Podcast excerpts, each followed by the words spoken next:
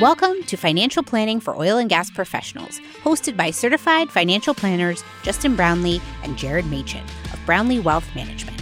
The only podcast dedicated to those of you in the oil and gas profession to help you optimize investments, lower future taxes, and grow your wealth. Learn more and subscribe today at brownleewealthmanagement.com.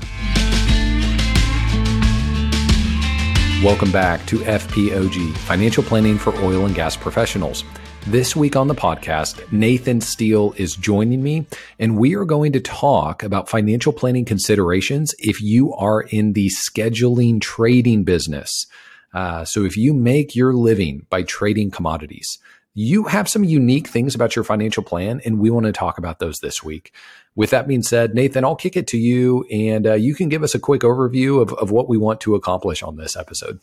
Sure. Thanks, Justin. Uh, really excited to be on the podcast today. We'll give Jared a break this week, but uh, looking forward to just bringing two worlds together. Uh, one of my previous uh, roles in the trading and scheduling space. Uh, I'm looking forward to answering some questions that some of our listeners actually contributed to. So, uh, like Justin mentioned, they come with unique circumstances in terms of income and taxes, tax situations. Uh, so, looking forward to diving in and answering some of the listener questions.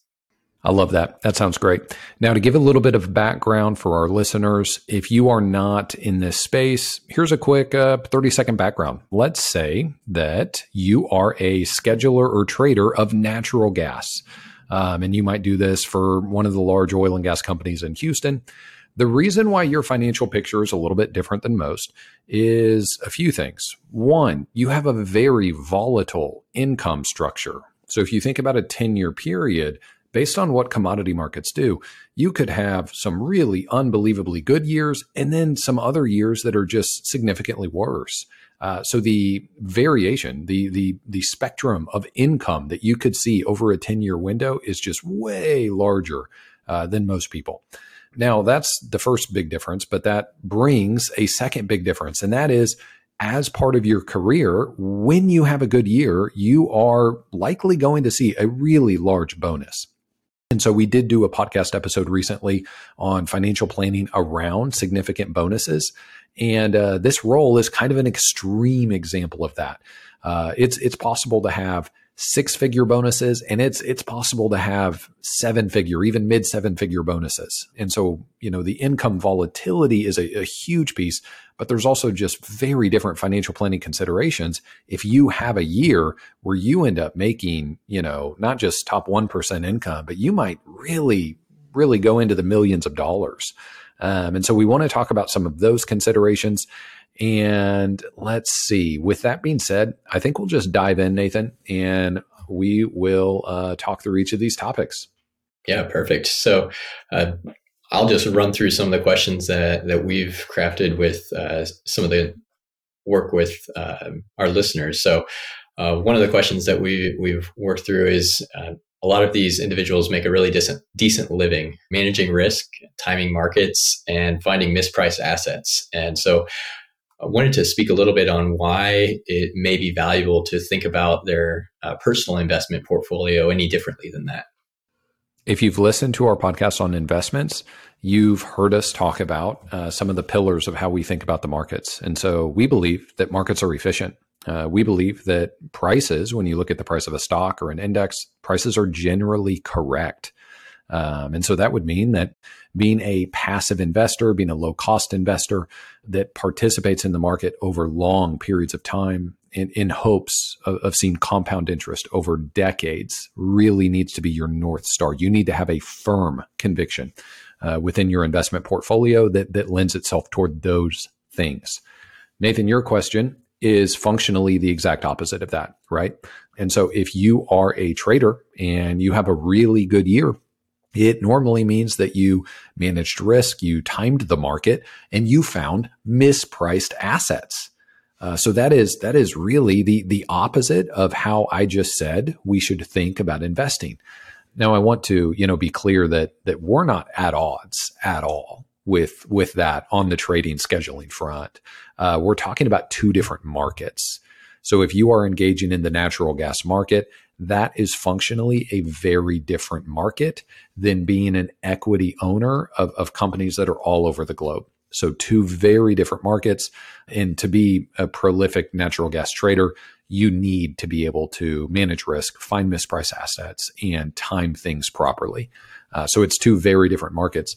Nathan, I think one thought is if your professional career, so if your income is tied to to mispriced assets, to finding opportunity, um, to having the right timing, then I think there's a lot of of you know merit to the idea that your personal balance sheet should be a little bit different, have a little bit of diversification from that, and and should be a little bit more long term, if you will. But what are your thoughts on that?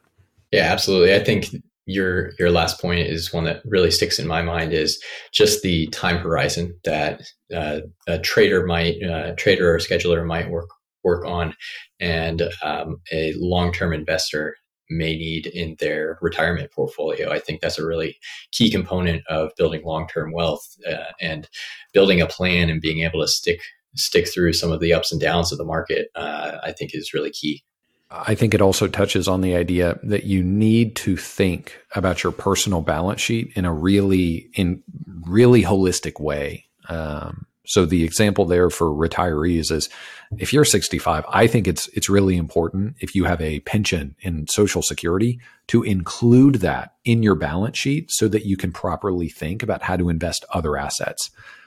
But now let's talk about well, if you're 40 years old and your career is producing X amount of income, that needs to be included in some way in when you're thinking about your financial plan.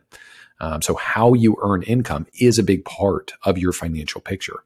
Uh, and so along that along those lines, yeah, I think it makes a lot of sense if your expertise in the way that you you know derive really terrific incomes year in year out is this specific trading strategy it makes sense for your personal balance sheet to complement that rather than going all in on that with every dollar in your personal universe yeah absolutely i think another key piece that i think about is just the the level of complexity and the differences between trading and investing, and then even financial planning uh, at a, a bit more complicated than that. Do you want to speak a little bit about the differences there and how an individual might think about, well, well, I can do this myself. Why? Why would uh, why would I even think about financial planning in this space? I think it is helpful to think about a think about wealth management. Maybe if we just use that term, uh, that there's different aspects to wealth management. So one aspect, and traditionally what we think of with wealth management is managing investments. So you've got a bucket of money, you hand it to a registered investment advisor, they invest it for you. So traditionally, we think of wealth management as investment management, uh, hands-on managing a portfolio. Uh, but Nathan, to your point, well, there's a second huge part of wealth management, and that is financial planning. And if we get specific, let's let's break that down. Well, that is understanding your risk management profile and what assets on your balance sheet are protected versus not protected. Are your insurance policies sufficient um, in light of those things? It includes estate planning. Uh, do you have a will? Do you have a trust? If you do have a trust, is it is it funded properly? Are your beneficiaries listed properly? Are there discrepancies on your beneficiary versus your will or your trust? If you have kids from multiple marriages, is that airtight? Uh, a lot of people accidentally disinherit their kids. So insurance, estate planning, tax planning, that's a that's a huge part of financial planning. Uh, and you know, we take it a step further and and and for some of our clients, we do their ta- we include tax return preparation as as part of our services. And so you have a tax return that is done each year that highlights what happened. It reconciles what happened with you and the IRS in the prior year. But tax planning takes it a step further. Tax planning asks the question, what is your lifetime tax rate or over the next 10 years? What are you going to pay in taxes? And if we can do A, B, and C uh, to, to lower the next decade's worth of, of tax bills, how can we get that done? Um, how do we locate assets within your balance sheet in the right way to have a higher after tax return? How do we make decisions with your deductions, with your company benefits, with how your non retirement assets are, are managed in a way that lowers future tax bills? So, tax planning, part of financial planning, retirement planning, you know, figuring out how much do you need to save in order to stop working? Or how much do you need in order to take a different job that doesn't pay as much? And then if you're there, if you've hit that mile marker, well, you you have this bucket of money. How do we maximize the amount of income you're able to take each year from that pool of assets? And how do we do it in such a way that you're not at risk of running out of money a few decades later? And so, uh, back to the original question, a lot of people think of wealth management as investment management, just managing money, managing a portfolio, picking stocks, ETFs, or mutual funds, or whatever it is. But there's a huge second component that is who's doing your tax return? Um, are there are there planning items within your next 10 years worth of tax returns that are that are being handled?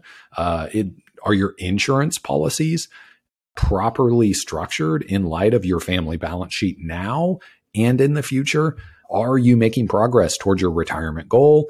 And then all of those uh, weave in and out in your estate plan and they, they all touch each other. So you can't necessarily do financial planning in a vacuum. And I also think back to wealth management, you can't manage assets in a vacuum. Every investment decision that is made has a tax consequence. Every investment decision that's made over time, it has influence on what your insurance policy should look like, whether your assets are protected or not. So, all of those things interact with each other. And uh, the right way to think about wealth management is all of these things are, are working in tune with each other. Nathan, anything you would add to that? I think that's a, a great point. I, it's one thing that I've I really appreciated just in the financial planning space is just the number of considerations that are necessary uh, related to one specific item of investment management or investment management, or um, how am I going to construct a portfolio or, or make these contributions. I think there's so many different considerations that need to be taken into account that um, I, I, think it's it's uh, difficult for for any one individual to to keep all of them, keep track of all of them. And so I think there's tremendous value in, in financial planning in that way. We'll go to the next question. Uh, oftentimes, uh, these individuals do get uh, have the potential for larger bonuses, and so what considerations would you say um, an employee should make when um, receiving a large bonus? I know we spent some time on a previous podcast uh, speaking through some of these items, but maybe just re- uh, revisiting a, a couple of the big ones may be helpful. I think we can start on that point on do you need to make an estimated quarterly tax payment? This is a tricky situation because your HR department, your payroll department probably isn't going to be a whole lot of help in this arena. And so I think it's helpful to, and you know, Nathan, we could say what we would want to do for our clients. And, and gosh, we've just done this. I just had a conversation with one of our clients who leads up a trading group and uh, had a had a really tremendous bonus. And so that has a huge impact on his estimated quarterly tax situation. And so we, it's our, it's one of the things that we want to help with is we've got to figure out, okay, what is gross income going to come at this year? So what's that number going to arrive? Uh, where's that number going to be? And you know, in in a few situations with traders that we serve, we also have a really a payout schedule. Um, and so, you know, on the one hand, you could just have a huge bonus in one year, but we see this all the time. It's it's really normal to have a big payout year one and then a smaller payout in subsequent years. And then those smaller payouts in subsequent years, they may happen when the immediate prior year was a boom year. So there's another huge payout in year one of that payout schedule, or it could happen in a lower year where there's not some huge payout. And so what we want to figure out is what is total gross income coming in at? Uh, is the person married? Does their spouse work? We need to add that income. Then we need to figure out how much is withholding doing for us uh, both on the you know individual's tax situation and their spouses then we can arrive at okay here's the here's the deficit here's how much you're going to likely owe and so this is what the estimated quarterly tax payment needs to be and this is how you do it uh, i think the other thing to point out there is you know you want to uh, not just you know be at the right number for how much are you going to owe in taxes, but you also want to ask the question: How do I at least make sure that I'm in the vicinity so that I avoid tax penalties and interest interest payments to the IRS? Let's see. I think another consideration would be matching outlier bonuses with your employer benefits. So let's say you're getting a huge bonus. I mean, let's say you're getting a, a $2 million bonus in one year. Well, that's obviously well past the IRS compensation limit for eligible 401k contributions. So you've got to figure out, well, how much should be going into my 401k? Do I need to make contributions during the bonus? How will that affect matching uh, contributions? A huge point on this, um, and we've got a few articles on this for for different companies, but a huge point on this is if your company, you know, if you're in a role where you're going to blow past the IRS limit, that's Nathan, I think that's 330,000 this year. So in a good year, trader scheduler is going to, you know, go way past that. Well, if that's your situation, does your company have a supplemental non-qualified benefit to capture the missed 401k contributions and missed 401k company match? And so I think the the short way of, of saying all of that is if you've got a big bonus coming, we want to plan with your employer benefits to figure out what should your 401k look like, what should your non-qualified employer plan look like, and make sure that everything's moving in sync together. Anything that we should add to that? No, I think those are great points. I, I think the the uh, podcast episode on bonus contributions and, and considerations there would be a great resource if anybody wants to learn a little bit more. Yes, I can't remember episode number, but we will link it in the show notes. Um, and you know, the ob- obvious last thing to mention is figuring out how to allocate those those funds. So you know, you're going to have a huge tax payment. You're going to withhold a lot, and you're probably or maybe will need an estimated payment on top of withholding to pay even more in taxes. So your your net number is going to be less than the bonus number, but that's still going to be a big number in good years. And so then you've got an allocation decision on your hands. And we've got to figure out, uh, okay, where does this need to be allocated? How much of it can go toward fun projects in, in quotations versus how much of it needs to go toward long-term portfolio wealth building and doing some duration matching with, with the investments and how they're allocated. But I know we're probably going to get into that topic here in some of the next few questions as well. Yeah, absolutely. That, that's actually a great segue into, uh, you know, as the, an individual may get a large bonus, um, there there may be a variety of investment opportunities available. Uh, I know alternative investments are are some conversations we have with clients around real estate, around uh, just things outside your typical stocks and bonds. And so, how would you recommend that a client or individual think through alternative investment opportunities? This is a really it's a question I love. I love talking about alternative investments. It is a little bit tricky. So, I'm going to give you my academic answer and then I'm going to give you my answer for some of the clients we serve that are traders. The academic answer looks like this. If you're building a personal balance sheet long term, I think you really need to hit about 5 million, maybe 10 million um, in investments before you get too strange, before you get too, you know, out there uh, with your alternatives. Now, that's really become a textbook answer. Uh, so if you're, you know, if you're working at any, like if you hire a, a wealth management firm, they're they're likely going to give you a similar answer to that. In other words, give you an example most people would say you do not need to go into private equity before you've built 5 million in a more public equity uh, public diversified investment portfolio.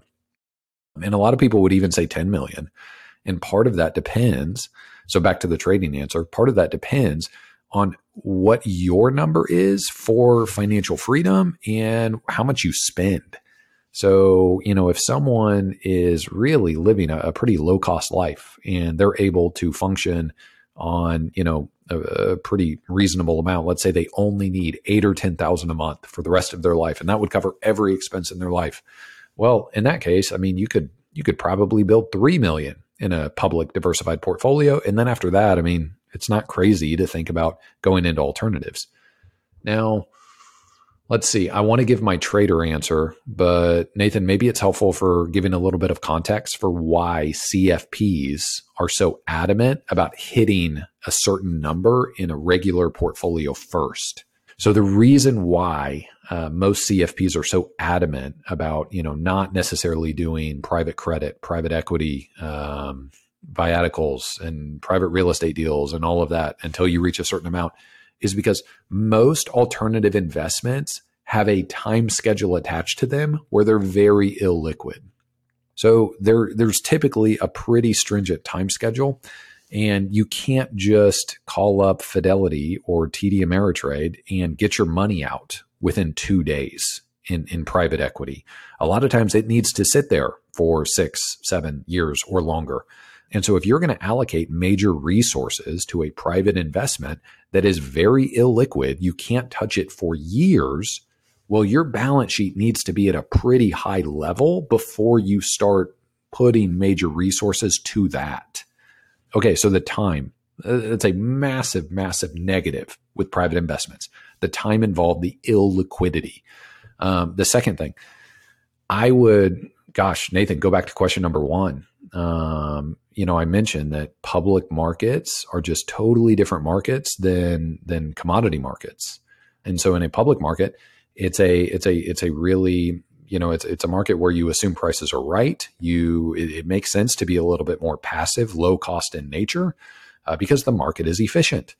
Um, private markets are far less efficient. So specifically, what am I saying here? Well, your private equity, uh, you know, your operator matters a great deal. So there's a really big difference between a great private equity firm and an okay private equity firm. So one of the key tenets of public markets is that markets are efficient. So a more passive, a lower cost portfolio makes sense. I would probably lean toward the opposite with alternative investments. And I, I would actually say it, it makes a lot of sense to pay more for better managers. And the one thing about better managers is they often have high, high minimums. Um, and so, you know, one thing Jared and I have talked a lot about, I think we've maybe said this on the podcast before, but if you're going into private equity, there's a really big difference between, you know, giving an investment to Bain Capital uh, versus maybe a PE fund up in Dallas with a bunch of SMU guys that, you know, just teamed up to start a fund. Um, I would stay away from that one. No offense to Dallas, no offense to SMU at all, but I would go with Bain Capital, even if Bain Capital fees are twice as expensive. Uh, we're not talking about a nearly as efficient market, so expertise matters. Uh, the manager matters a whole lot more. Okay, and those two things are related. So a lot of times, better managers are going to have higher minimums.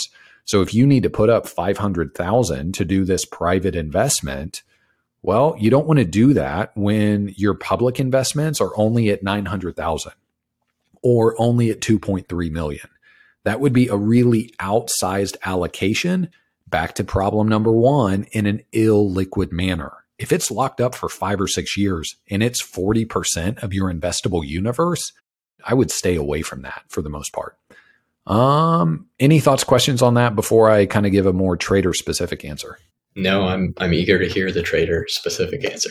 Okay, so I and we've talked a lot about this, Nathan. Uh, I we probably mentioned this in the preview, but if you're listening to this, Nathan came to us after a career in scheduling and trading natural gas. So this is the world that Nathan came from. And so, you know, we talk about this a lot, but the clients that we serve that are that are doing this for a living currently, we are floored at their capacity for doing way more in life than normal people do. Um, so already, this is a very demanding job. You work a ton. Um, it's a very demanding job. And when you're good, the payoff is huge. But what blows us away is the traders that we serve, they have a desire to go run. It's like they want three different careers all at once. And so it's, you know, we've we've gotten calls where our our clients have gone and bought in a business on top of on top of what they do or they've, you know, allocated uh, this different private investment here here and here. And so there is a huge desire for alternative investments way more than than, you know, clients that do not come from this world. From my experience, that's been the case. And my thought there is maybe you can start tweaking that slightly. So maybe you don't need to fully get to 5 million before you entertain private investments, but you do need to still understand the illiquidity component and the manager component. And I think this ties into a question we'll talk about. But again, big picture, you do need to move toward having a pretty large, likely bigger than you have now, allocation to public investments. Um, I'm trying to think. What else would you add add into there? Yeah, I think it's a great point. Uh, the academic answer being a, a certain fixed number. Uh, I know we talk sometimes about um, just making sure that the public portfolio side of things is a significant core piece of your of your financial plan. And do you have any any more any more detail on the guidance of you know what what percentage of of your portfolio should be a core equities and and fixed income portfolio, or or how would you think about that? I think the only other thing I would add is the reason I give a different answer for traders is let's say that you're at 1.2 million now and you want to allocate a little bit to a private investment. I can be somewhat okay with that if you're planning on being in your role for another five or 10 years, or if there's already, we mentioned that sometimes bonuses aren't just have a good year and 100% is paid out the next March. Sometimes bonuses go on multi year schedules. If we know that you have really substantial bonuses already lined up for the next few years, well, then I think it's okay to to make an audible and to uh, allocate to private investments a little bit earlier and so I think that's the nuance. That's the difference. You know, where where traders, I think you could potentially deviate from the textbook answer a whole lot more than than most of the public.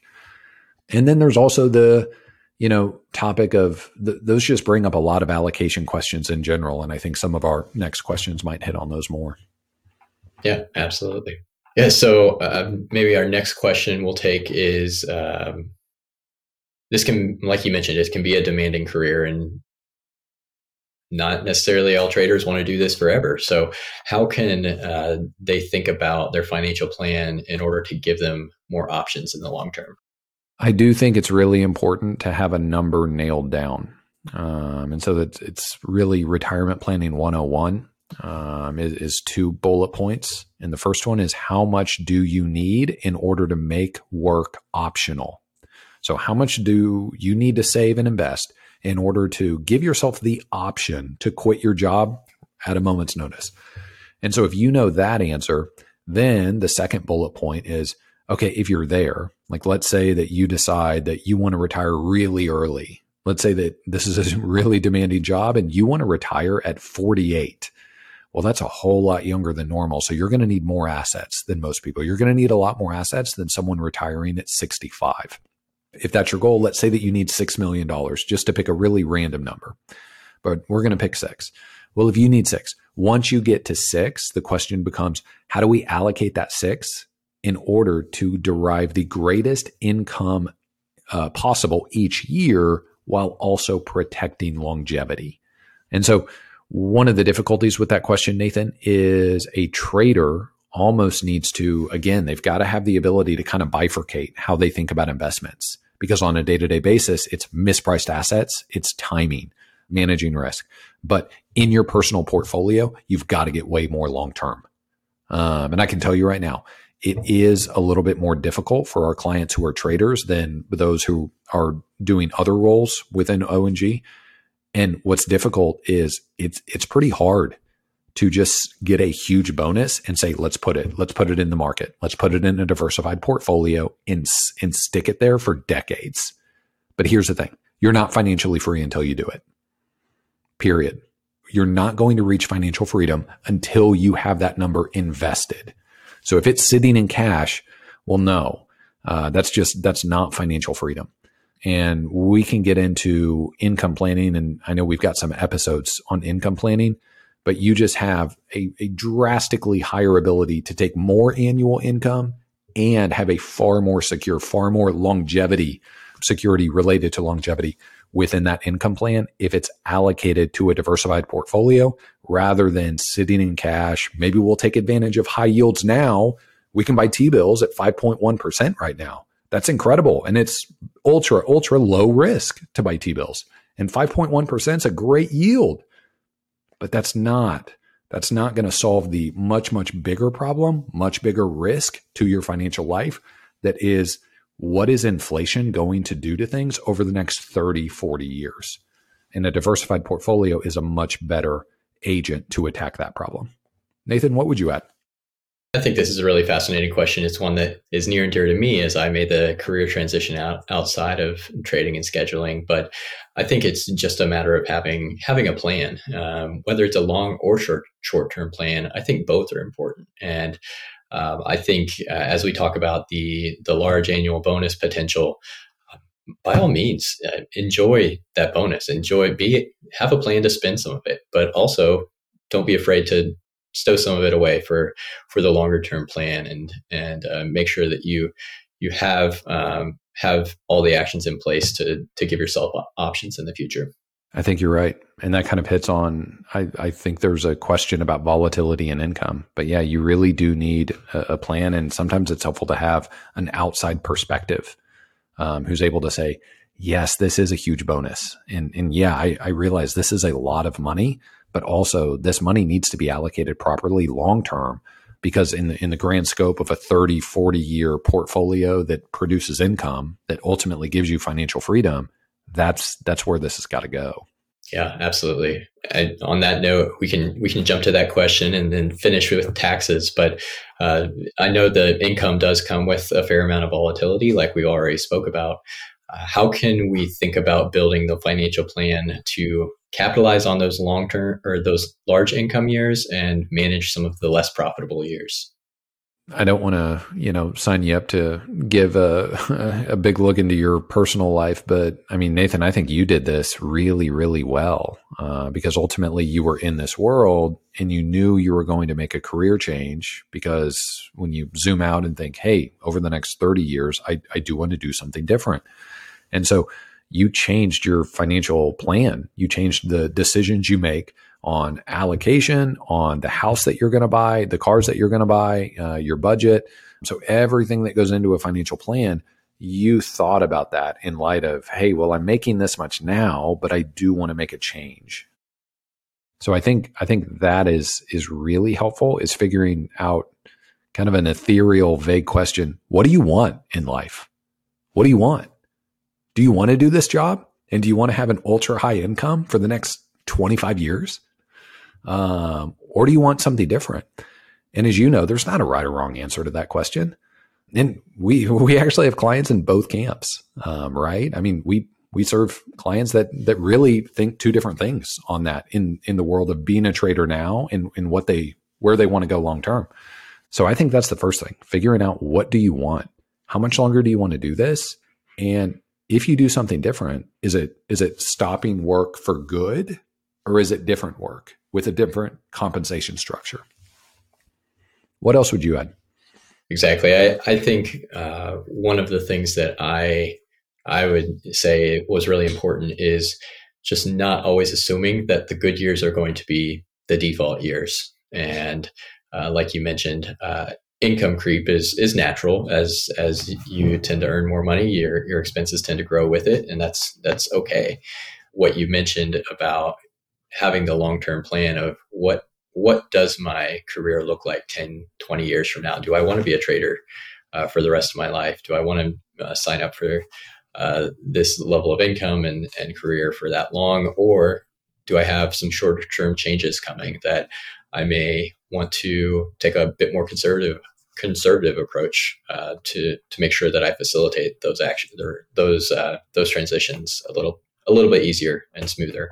It comes down to uh, a lot of uh, decisions balancing future future me and, and present me. But um, I think it's it's important to have those conversations. Yes, and I I think I'd also add, you know, we talk about this I think in one of our investment allocation episodes, but the biggest dictator in how you invest should be your time frame.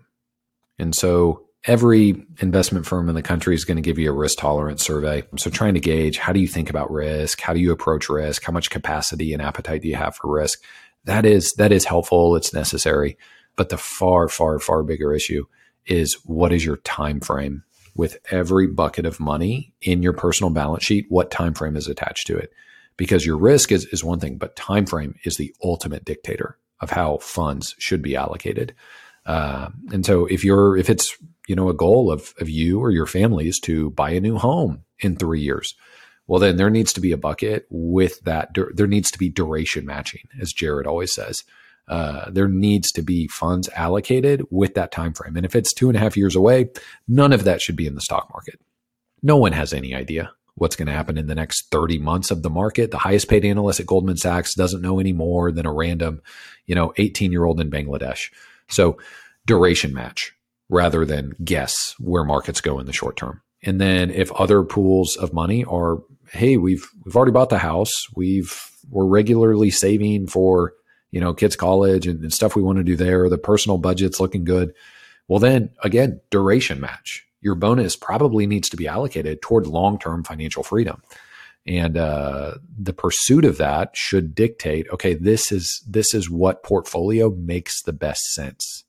Now that can get really tricky because Nathan, it's going to be super tempting to get a big bonus and think, well, the market's really high right now. What if we're in a bubble? Uh, the market crashed a little bit last year and then had this kind of January rebound. So, what if I just hold on to the bonus and I can time it properly getting into the market? And that's kind of a whole nother can of worms. I don't know if we want to tackle that now or later. Yeah, that may be a, a time for later over an investment podcast uh, around some investment philosophy. But yeah, we might need a whole new podcast for that. Uh, that could be a long topic. Yeah. But um, I think one of the the most sought after questions in the in the uh, list that we had sent out was just the idea around taxes. I know uh, as uh, traders, they typically are, fall in a high marginal income tax bracket, and there's a variety of strategies out there that uh, they can use to minimize that taxable income. Can we talk a, a, little bit about strategies on how to how a trader might uh, go about lowering that tax bill? Yes. Okay. In no particular order, I'm just going to rapid fire list a bunch of stuff. First things first, unless you were in a truly awful year with really bad bonuses, almost every 401k contribution really needs to be pre tax. Forget about the Roth for now. Roth is really exciting. People love Roths. Um, and so they flock to them. And yeah, taxes could easily be higher in the future than they are today. But if you're in the highest marginal tax bracket, I, I'm not going to say 100% of the time because there are people where you've got a weird situation and you are going to have taxable income every year until you're 98. But if that's not you, 98, 99% of you should do pre tax in your 401k. We can do Roth conversions later. We could build backdoor Roth, right? So there's other ways, there's other parts of, of the, you know, lifetime timeline schedule that we can we can build Roth. But for now, take the tax deduction.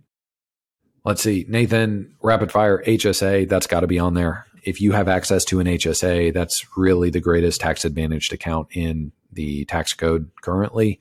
So definitely maximize HSA and do not spend your HSA, invest it, pay for all your medical expenses out of, you know, your checking account, invest your HSA, let it grow tax free. So you get a tax deduction for putting money in, you invest it, it grows tax free.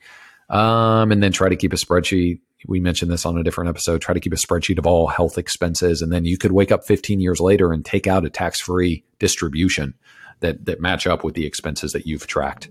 Past HSA, you know, we're a little bit limited right now with SALT. That's state and local uh, taxes. You typically get a deduction for any state taxes you pay, any property taxes you pay.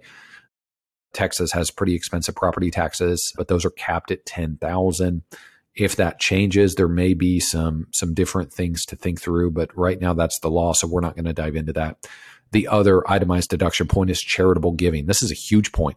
Charitable giving, if you give to charity at all, you need to be using a donor if you're a trader, you need to be using a donor advice fund and you probably need to bunch charitable contributions. So don't make don't make charitable contributions every month if your income is going to be really volatile uh, over a five ten year period. Instead, bunch charitable contributions using a donor advice fund in a year that matches a really big bonus. And then, you know, try to say, okay, I'm going to, I'm going to do my charitable giving for, let's say a three, four year window. do it all in one year, maximize your deduction in a year that you have super high income. And then, you know, in other years, you, there may be difficult uh, environments and you may not have a big bonus. And then you can take the standard deduction in those years.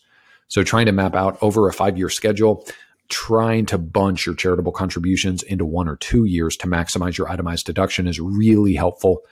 This is a huge point. Cannot cannot emphasize this enough. Your brokerage account. If you're if if if you if this if you are the audience of who this podcast is for, if you're a trader or scheduler and you know you've got the volatile income that is sometimes really high, you should not have taxable activity in your brokerage account. So the first point is you're going to have a lot more brokerage assets than most because you're getting paid more and that's going to be a huge part of how you reach financial freedom. It's taking your bonus, which is after tax money and putting it in a brokerage account. So a retirement account's not going to be enough to get you where you want to go. You're going to have big brokerage assets. Those brokerage assets need to avoid taxable activity. And so it needs to be managed in a really delicate way.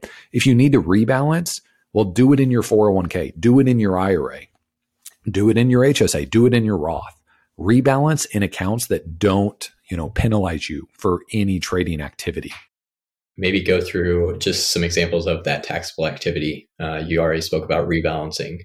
Maybe anything about uh, asset allocation in a brokerage versus a, a, a qualified account. Okay, so try to avoid mutual funds for the most part um, in a taxable account. Lean toward ETFs. Uh, mutual funds still have to pay out capital gains and dividends each year that they receive. Um, ETFs much more tax efficient in that manner. Uh, you know, this is again, I always pick this bear. I always poke this bear, and I think you know some of our listeners hate it, uh, but I'm going to poke the bear again. Try to avoid dividend stocks at least in your brokerage account. If you've got to own dividend stocks that pay out these big dividends, if you just have to own them, put them in your IRA. And so, again, the typical life plan of a, a trader scheduler, even if you do this long term, at some point, you're not necessarily doing this until you're 75. Um, I don't know if you even know anyone who's who's made it that far. So my point is, if you're going to retire at some point, well, then you're going to have low income years at some point. And uh, you can capture dividends then. You can capture dividends at as, as long term at, at a 0% capital gains tax rate. The other thing is don't don't have a whole lot of turnover in your portfolio. So don't trade your portfolio often. Um, if you have a position and it has a big gain and you sell it, well, if that's a short term capital gain, it's taxed at 37% plus net investment income tax. Whereas if you can hold them for long term gains, it all the all of a sudden it goes down to 20%. But again, take what I just said. And if you're not going to do this for the rest of your life, if you're going to have years at some point where you're in a lower bracket, you might actually get into the 0% bracket. Um, so if you if you have to trade something short term, try to do it with an IRA if you can, because there's a tax shelter there. You're not dinged for buying and selling stuff. And so all of the activity in your brokerage account needs to be very delicately managed. And it really should, one, be delicately managed, but two, it needs to be managed in light of your household allocation. Um, so you've got this ideal allocation. Some of that's implemented in a 401k, some of that's implemented in an IRA, some of it in a Roth IRA, some of it in a, in a brokerage account. And it's important to match those things to avoid excessive tax, especially in high income years, knowing that those high income years aren't going to be there forever. Yeah, great points. What would you say? Anything to comment on the use of 529s as another vehicle to reduce tax? Most of our audience is in Texas, so you get no tax benefit at all in the state of Texas because we do not have a state income tax. Um, and I am really thinking so many conflicting things about 529s these days. And I still like them. I'm not against them at all. Um, but I think it's worth considering. Is it better used just allocating money in a brokerage account that's managed really tax efficiently? Um, a whole lot easier to access. But there's also, you know, thanks to the new legislation, there's a lot more flexibility on what you do with 529s long term. So long story short, if you're in a state with a state income tax, I think it's worth, you know, picking up the 529 state tax deduction. But here's the other thing I'll mention with that kind of similar to back to a Roth. If you're making really great money, but not, you know, top 0.1% money, backdoor Roth is probably a no brainer. Um, it's worth doing it. Yeah, do it every year for 10, 20 years. That really compounds on itself.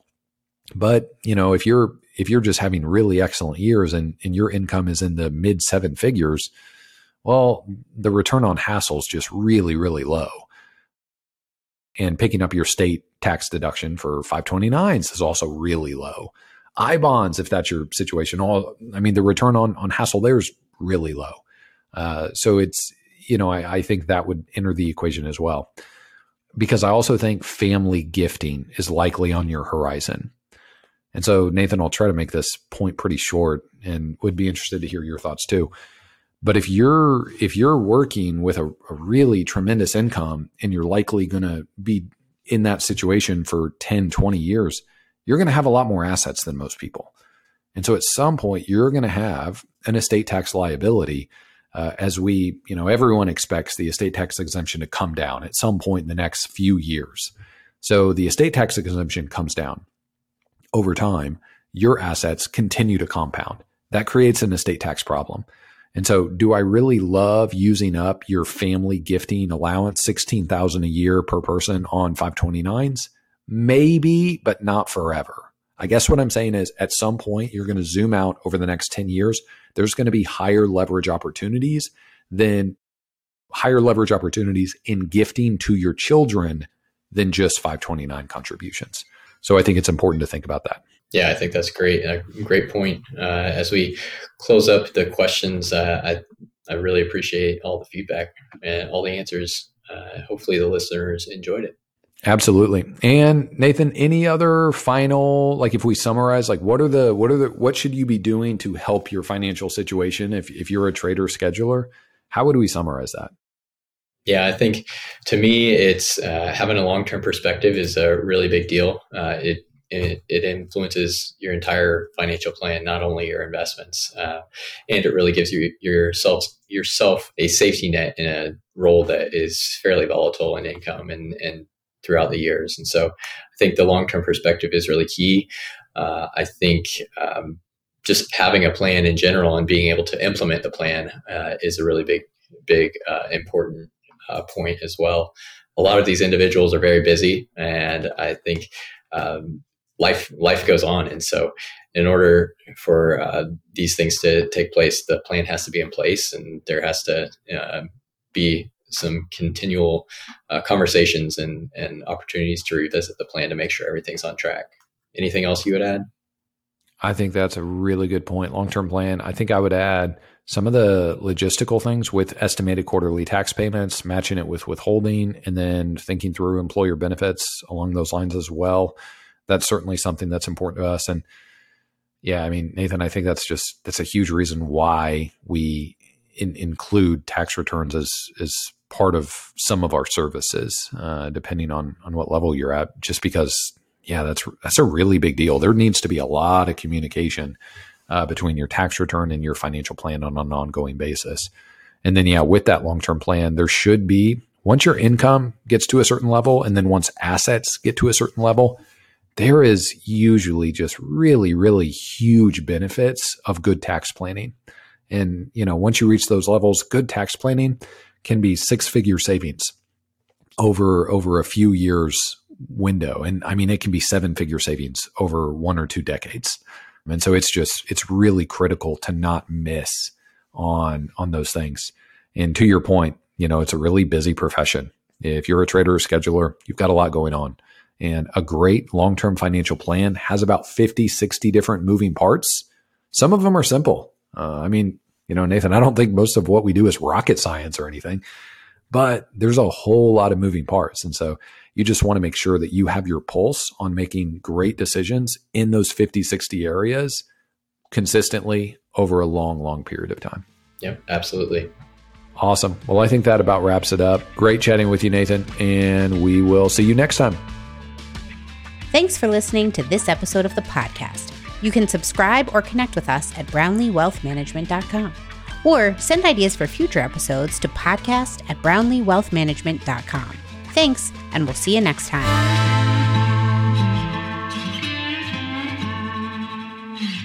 This podcast is for informational purposes only. Nothing discussed during this show or episode should be viewed as investment, legal, and tax advice. If you have questions pertaining to your specific situation, please consult the appropriate qualified professional.